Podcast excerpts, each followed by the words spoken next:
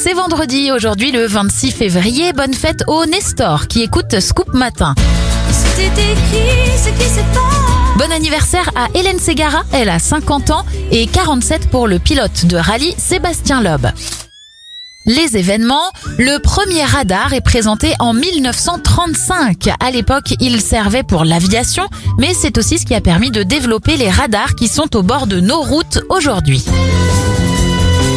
L'inspecteur Derrick débarque à la télé française en 1986 et en 2012, le film The Artist rafle 5 statuettes à la cérémonie des Oscars, dont celle du meilleur film et celle du meilleur acteur pour Jean Dujardin. On referme cette éphéméride avec l'anniversaire du DJ et producteur allemand ATB. Il a 48 ans.